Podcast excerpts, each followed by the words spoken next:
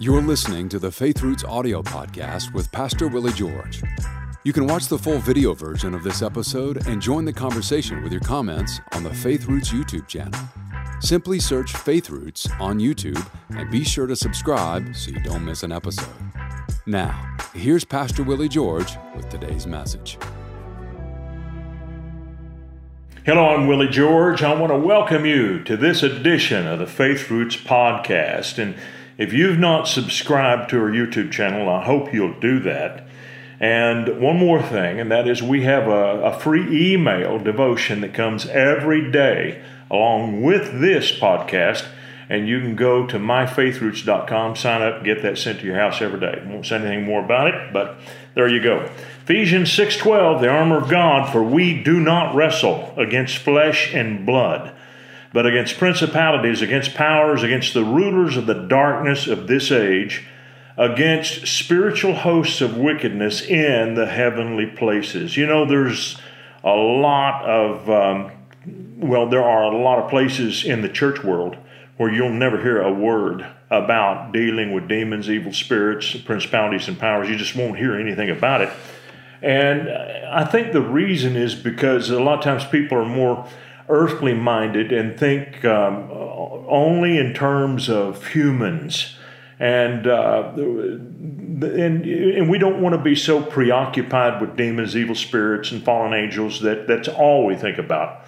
But you can't ignore them either. And, and, and actually, when you, when you have a healthy understanding of this subject, uh, you're able to deal with it effectively without being obsessed by it.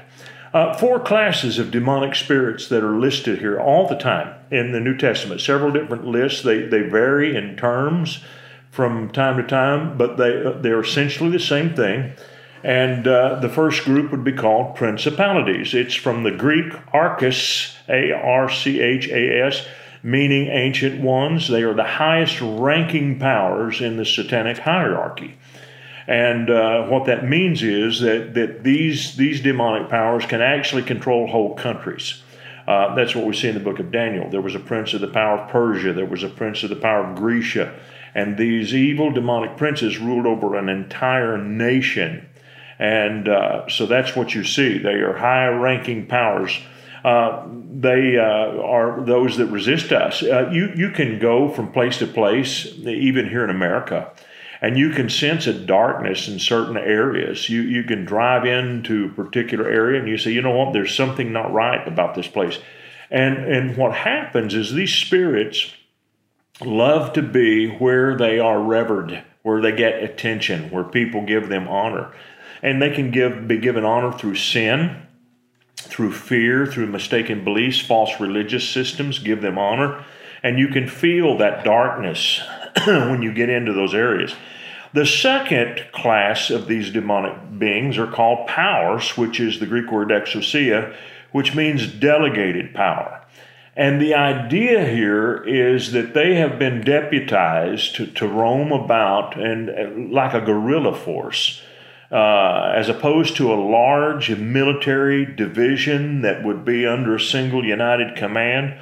Uh, this group uh, operates on the edges, uh, like the French resistance in World War II. They blew up train tracks and, and locomotives, and uh, they sabotaged uh, things, tried to blow up bridges, all those kind of stuff. They, they weren't powerful enough to attack a Nazi division head on but they could hit and nip at the heels continually. That that's really what's going on here. And you know, uh, if you've had any experience in walking with God at all, you know you have those kinds of attacks. They're not head-on frontal assaults. They're just these distracting things that irritate us, that divide our attention, that come at us from the side. And that's really what these powers are. They have delegated authority.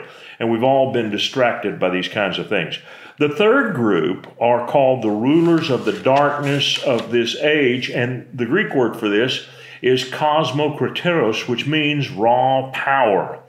And uh, this class of evil spirits is comprised of rank and file entities who attack together in a single minded assault.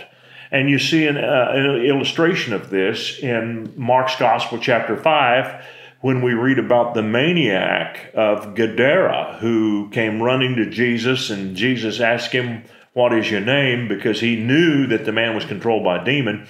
And, um, and I, I, believe this is to, an accurate way of assessing this. Nobody's possessed by thousands of devils. They're possessed by one, but the one can bring a number of partners with him. And I, I believe that be, being the case. So Jesus asked the man the question, What is your name? He said, My name is Legion, for we are many. But there was one spokesman there. And uh, so uh, the possession is by one, but at the same time, he can bring many others with him. And, and Jesus talked about uh, an unclean spirit going out of a man, and once he's gone out, he comes back again to see if he can get back in, but he brings with him seven spirits more wicked than himself. But again, there's that one demon who comes and so there's that one spirit who, who brings uh, a whole group. And they all have the same mind, same will, and that's what you see. They worked in this man to destroy him, and it, and it shows you something amazing about the human spirit.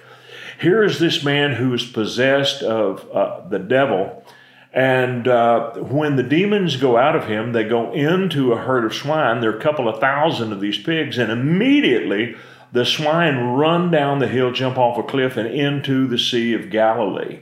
And uh, this is an amazing story because it shows you the awesome power of their influence. And yet, there's this one man who contained all this power, and, and, and he was not destroyed. He was his life was miserable, but he wasn't destroyed like the hogs were.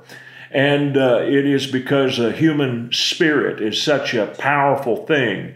Uh, Dr. Roy Hicks, who was a wonderful mentor to me, uh, he was the president of the, uh, or the general superintendent of the Foursquare Gospel Churches at one time. He said there was a young lady who came to him and asked him, uh, I, I, believe I have a demon, but I don't want to be saved. Can I resist it? And I thought, well, now what's he going to say? She's going to say, you know, it's hopeless. He, he, he surprised me. He said, no, I told her, yes, you can. And she said, How? And he said, Just disobey it.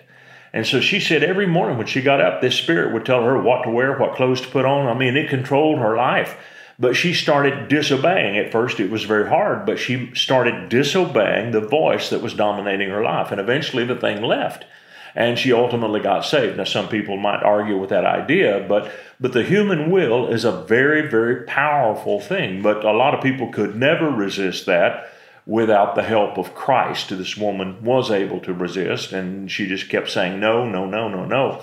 And that's really how demonic powers gain an entrance into our lives as we let down our will. We have no will to resist them.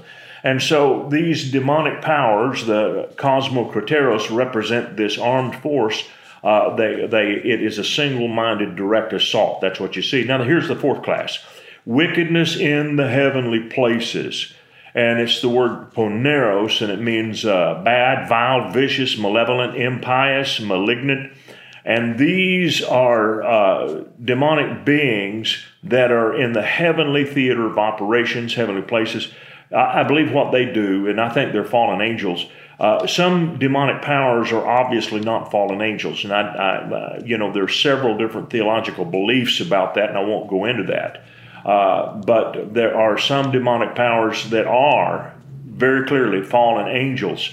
And uh, their assignment is to hinder the angels of God. And what we don't realize is in this atmosphere around this world, there are angels who are coming from the throne of God to deliver answers to prayer to God's people and uh, you see this story in Daniel, how that Daniel had an angel was sent to him. It was the angel Gabriel, who would, uh, was God's angel, God's special messenger angel, who was held up for 21 days until Michael the archangel came and helped him.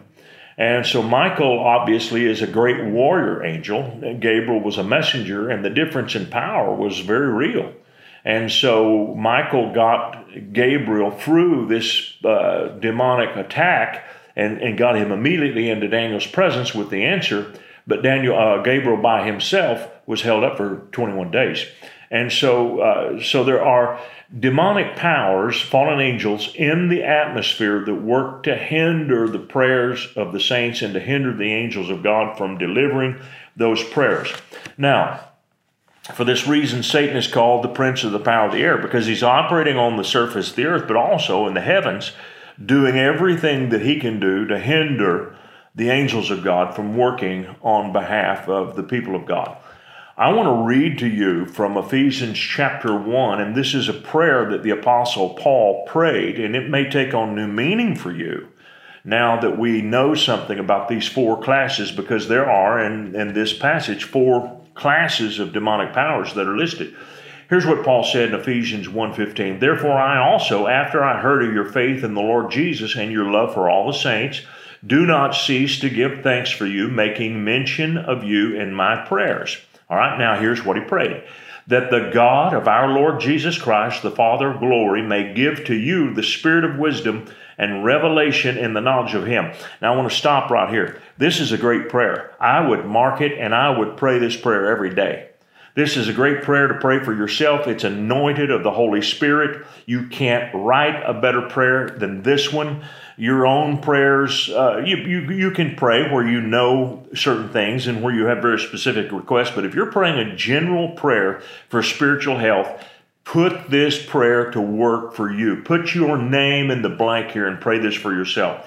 He said, Pray that the eyes of your understanding would be enlightened, that you may know what is the hope of his calling what are the riches of the glory of his inheritance in the saints?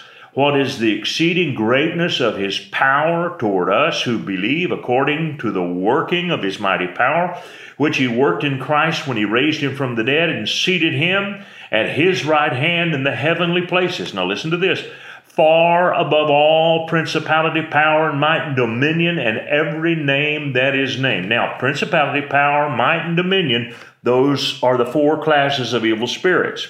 Uh, powers, principalities, rulers of the darkness, this world, wicked spirits in high places. Same thing. And so you can see the four classes listed in Ephesians 6, but here they're listed in Ephesians 1. And he said that Jesus is seated above them, but we are in Jesus, so we're seated above them. And he put all things under his feet we are in the body of Christ, and even if you're the foot of the body of Christ, even if you're the soul of the foot of the body of Christ, you're still far above all principality and power. And he gave him to be the head over all things to the church, which is his body, the fullness of him who fills all in all. I can tell you this when you first begin to pray this prayer, you won't understand it. You won't understand what you're praying. It is not necessarily something you fully uh, understand. A lot of it has to do with the language that's used to describe the prayer. It doesn't make a lot of sense to you. But over time, it'll blow your mind. When the spirit of wisdom and revelation starts working in you, you'll start understanding this prayer. You'll catch the full meaning of it. And here's the main reason we pray this prayer. The reason we pray this prayer is that we realize where we are seated. We are not beneath demons and evil spirits, they are under us. And that's what he wanted to get across here. Well, that's all the time I have for today, but we're not done with this series, The Armor of God. Be sure to tune back in tomorrow and we'll go to the next round. See you then. We hope this message has been a blessing to you. Ratings and reviews help us reach more people, so take a moment to leave a review on your podcast app and consider sharing an episode with a friend or family member that needs to be built up and encouraged in the Lord today. Thank you for listening.